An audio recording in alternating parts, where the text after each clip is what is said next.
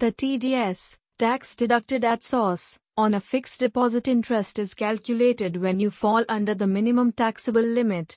If you do not fall under the taxable limit, you will not have to pay TDS, but you will need to submit proof documents.